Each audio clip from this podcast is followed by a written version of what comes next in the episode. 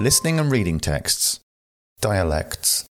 It's a common misconception among many foreigners that the British all speak English. There are numerous accents and dialects, half of which are so thick that you could be forgiven for thinking that people are conversing in an ancient secret language. A Briton's accent and choice of words is usually a dead giveaway as to his upbringing. For example, you can safely bet that someone who says, one feels that one has a certain obligation to one's social peers to attend Royal Ascot, even though one doesn't really care for horse racing oneself, isn't from London's East End.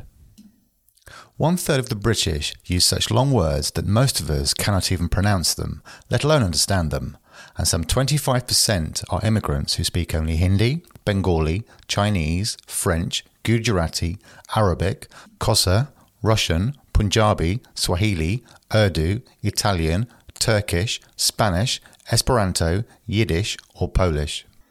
The rest are tourists who usually speak the best English of all, but unfortunately don't remain in one place long enough to hold a conversation with anyone. Some foreigners actually pay real money to come to England to learn English, which is part of a grand plot to get them to teach us how to talk proper at their expense. If you're a foreigner and speak good English, you can always practice with other foreigners who you will understand perfectly. If you have a few problems writing English and tend to get all the words mixed up, to say nothing of the damn spelling, fear not. You'll be in excellent company, as many British are barely literate. The average Briton's vocabulary is around 1,000 words, or 500 for tabloid newspaper readers. The best compliment a foreigner can receive from a native is that his English is rather unusual or unorthodox, as he will then blend in with the rest of us and won't be taken for an alien. If you speak perfect English, you will be instantly exposed as a foreigner. Many Britons are prejudiced against all foreigners, and the English are also prejudiced against English from other regions Irish, Scots, Welsh, Yanks, Europeans, most other foreigners, and anyone who speaks with a different, i.e., lower class, accent. However, don't be concerned, as British xenophobia always refers to the others, and present company is usually accepted.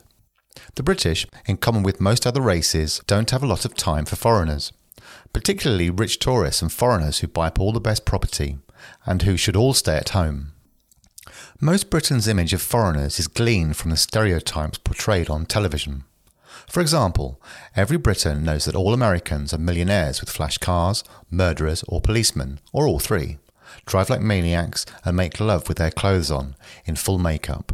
However, it's the Germans and Japanese who, despite providing us with reliable cars and other things that work, remain the baddest of baddies and are still portrayed as the enemy in weekly television reruns of World War II.